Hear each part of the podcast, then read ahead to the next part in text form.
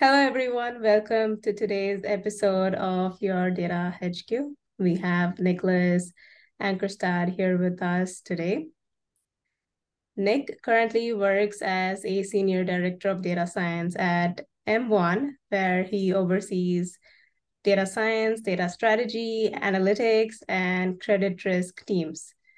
Prior to his current role, Nicholas held several senior analytics positions at financial services companies, building and scaling teams across the entire data lifecycle from data ingestion, transformation, and governance uh, to visualization analytics, machine learning, and AI.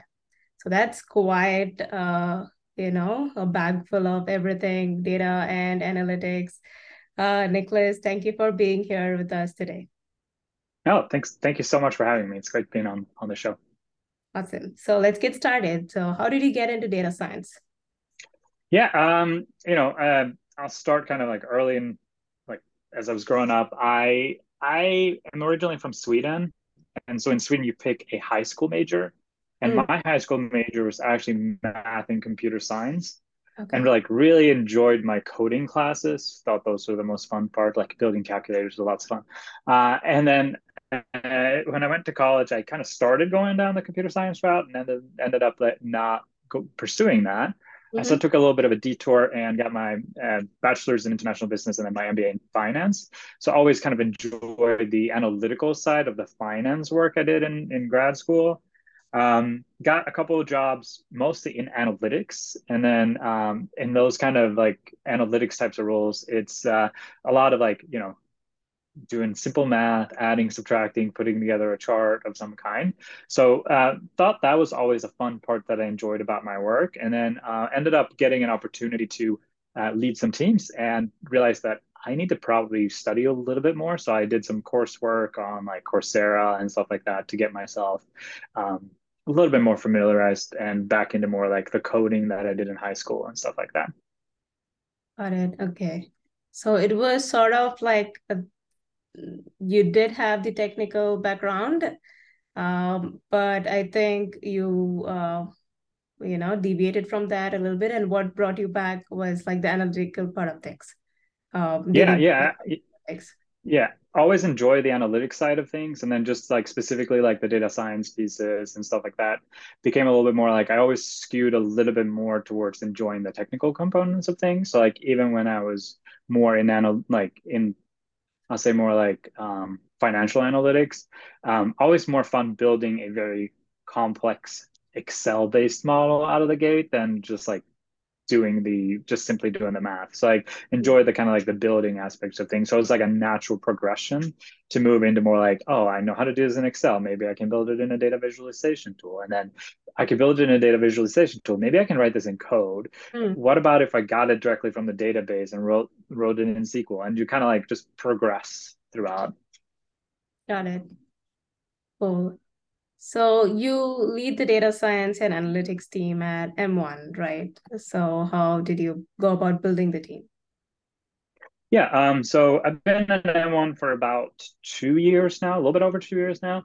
Um, and so when I first started, the team basically had two analysts. Um, so uh, kind of rough head count at the time was 100 people, grown significantly since then. Um, and those analysts were spending most of their time, were generally like a general sense of feeling a little bit overwhelmed. We had lots of requests, lots of things to do. Uh, the tools we used were were mostly like writing SQL. We had a like uh, simple data visualization tool, but most of it was like exporting it to Excel, doing some uh, ad hoc analysis on it. And so really, I was brought in to kind of like elevate that team, uh, bring it up, uh, and uh, like mature it a little bit. Um, so what I learned early on at M1 was that M1 has a great engineering practice. It kind of comes with the with the um, uh, with the territory of being a fintech startup is usually you have good, good engineering practices. So we leaned into some of the engineering practices early on. We brought in some new tools and we expanded the team. So kind of starting from two analysts and then growing it to, I think uh, at some at one point, including interns, we had like 20 people. So like re- relatively rapidly expanding that and then kind of honing in on and leaning in on like what engineering is already doing that they're doing really well and bringing some of that to the analytics side. Got it. So yeah, I did work in a fintech as well, and there's like, you know, these different cohorts or teams that work with engineering that deals with you know different uh, I think product components and thereby are behind different metrics. Um, yeah, that's fun. That's a fun setup to work in. And yeah. um, you know, you just mentioned about a scale like 100 and then it just you were two analysts and then uh, you grew into like a team of 20 or more interns as well. So what are some tools and techniques, you know, you use to stay organized with this scale? And, you know, there must have been so much onboarding stuff and uh, so much context uh, to give and take back. So how did that go about?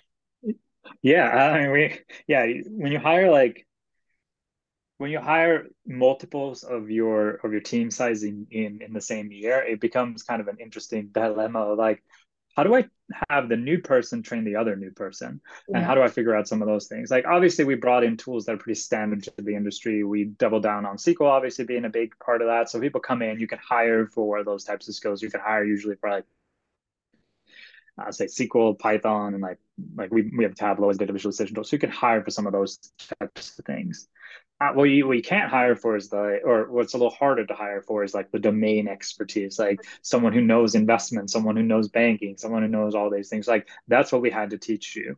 Uh, so a lot of what we ended up doing for like new onboarding for new employees was we assumed you know we, we hired for we checked your technical skills as a part of interviewing process. Once we knew that you like passed enough for that we had the ability to learn it. Then we brought you in and then the first part of, of um, of your onboarding is basically just like reading through documentation around like which tables do you go for what piece of information and just kind of getting you up to speed on that. So we spent um, um, like I like to always have a new person like onboarding like wiki or page so they can go and look at and get like familiarized with like what what it is to be new, where to go get your stuff set up at, who to ask questions to, etc. Mm-hmm. But then that's a living, breathing document that I wrote the first time, handed off to someone and said, You're using this and then that person needs to refine it for the errors that they found. Of like oh this wasn't clear enough. Once you figure out that update it so every single time when we had this documentation like onboarding documentation we would have someone come back and uh, a new person would add to it. So it is it starts as one product that that like the early people add or create and then each new person iterates on it. And that's like a living breathing piece of documentation that like helps everybody with this like shared shared uh, knowledge base if you will so that was a big thing and then obviously like having structure and like organizations of like here's where you go to see where you're supposed to be working on have stand-ups and those types of things also helps kind of like drive a little bit of this like we know what is expected of us and no one's going hmm, no one told me what to do. I'm just going to sit around. We have enough work to go around that we don't want people sitting around. So making sure that they know what they need to do and that they don't have any blockers is a is a key part of how we're trying to scale or how we've always tried to scale. Got it. Uh, so what's next? Like, are you still scaling or are you sort of, you know, organizing uh, product areas? Uh, what's happening? Yeah, so we're a little bit more like in we we've been very focused on like building net new things and like build, build, build, grow, grow, grow, build, build, grow. Uh, maybe not always in that order, but somewhere along those lines. Now we're we're getting a little bit more where we're a little bit more mature. So it's more focused on us for now is more like operate and execute, I would say. Um, so we're looking at things like how do we become more efficient? Um, how do we how do we now that we have like data science capabilities now that we have uh, you know good visualization tool pretty decent practices how do we make ourselves more efficient so that we can do more with less? Uh, i think that's going to kind of be the theme in most companies now is I can't double my team probably uh, next year. I can't triple it over, you know, or triple it or something like that. So how can I triple the output while while keeping kind of like the base the same? Mm-hmm. And so mm-hmm. that's something we're focused on is how are we how do we become more efficient as we're operating? Got it. So, uh, in your experience, in your entire like you know the data and analytic experience, what is, what are some of the data stack components uh, that you think you know provide for this scale and like you know giving that output without necessarily uh, increasing people. Yeah it's like what companies you said yeah. Yeah. Uh, I, I don't know. I don't know that i have a role model company to look up to because it's like there are lots of companies that produce amazing amount of like research work. Like you think about the FANG companies or manga companies, I guess they are now, um, that produce amazing amounts of research. I don't know if they're efficient per se. I think they produce amazing work product. I don't know what the how like I don't have a head I don't have a sense of their head count of for that output. So I think there's like a research thing where there are lots of companies that are doing a great job on that side. Uh, I think the um, really if you're looking at companies that are that are probably efficient in that regard, I'd probably I look at companies that are performing relatively well um, in terms of like their competitors, because uh, then it's probably more like a secret sauce that they're doing something behind the scenes. But I wouldn't say that I have a specific company that like I follow that I'm like this is the company we're trying to model ourselves after.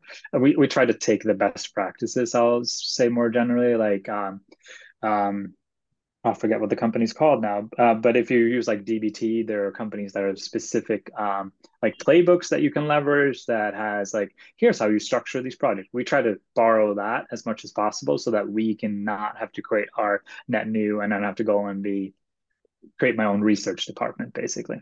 Got it. So you focus on, I think, the tools first.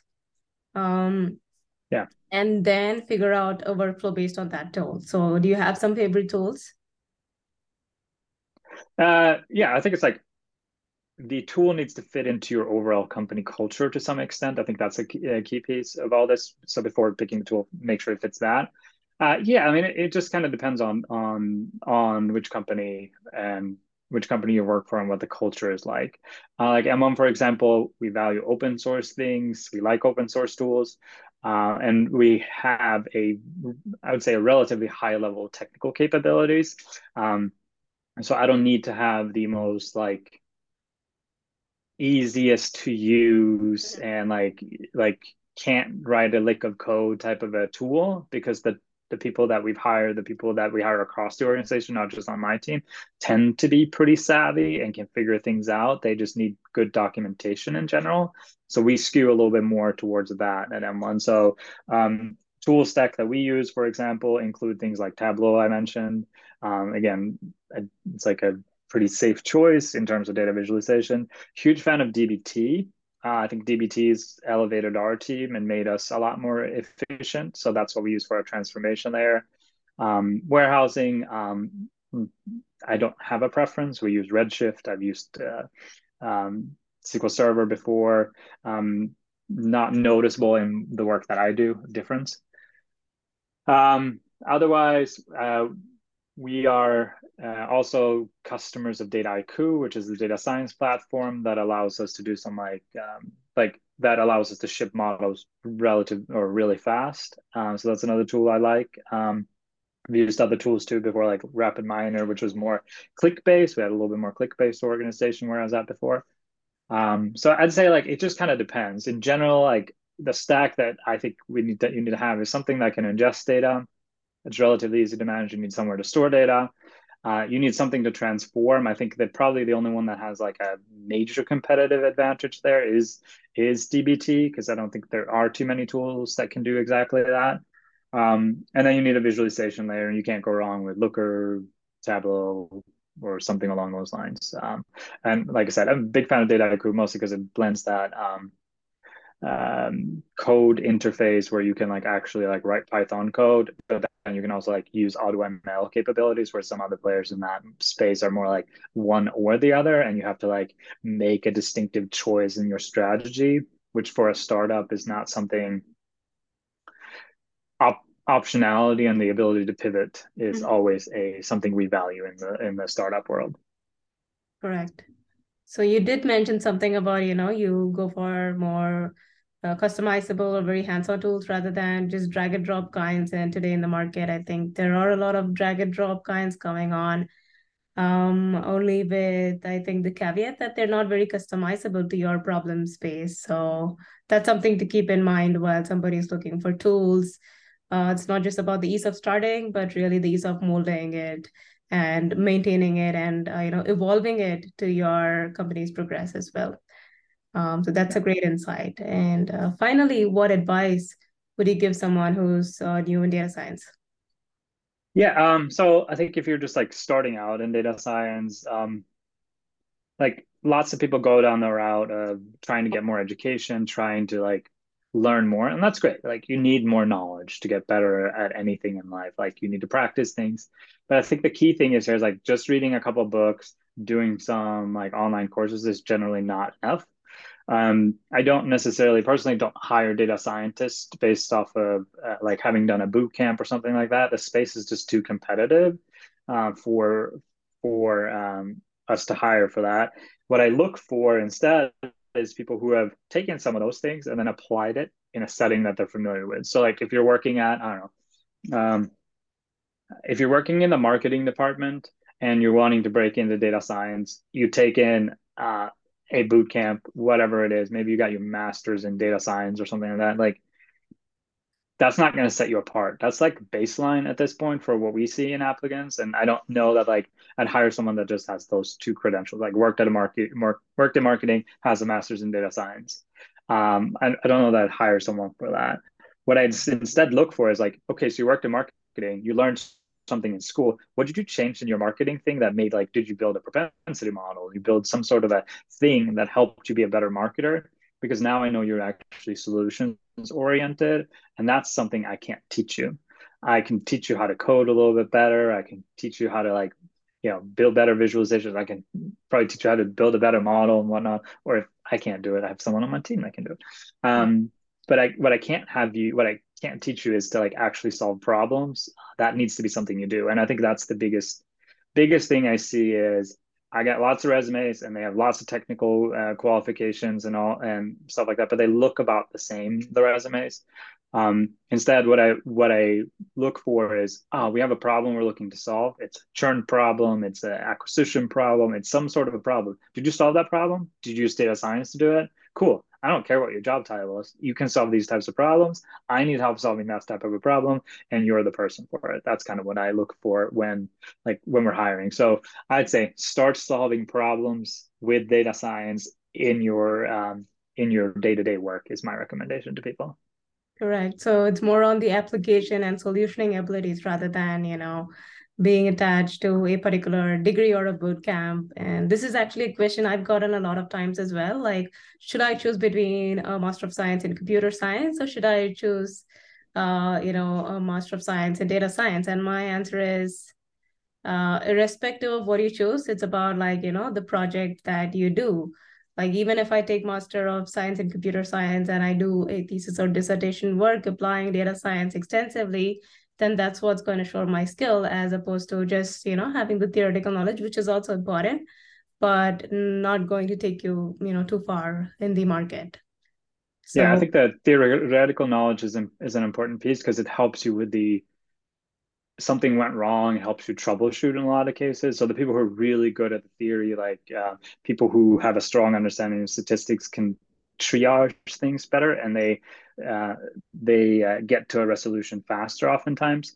But it's also something that like you can solve for with just grit and experimentation to some extent of like i'm going to try this and it's something i'm comfortable in the domain of like i'm a marketer i send out campaigns. I'm just going to try and see is my model performing and i'm going to try it in the real world and then you learn by failure a little bit. So it's something that like if you have the theoretical background you will avoid some of the failures that mm-hmm. other people would feel. But if you don't have it and you have like some, you can get to that by like failing a couple of times. Like, oh, but as long as it's within something where you have, you know, uh, the ability to fail. Correct.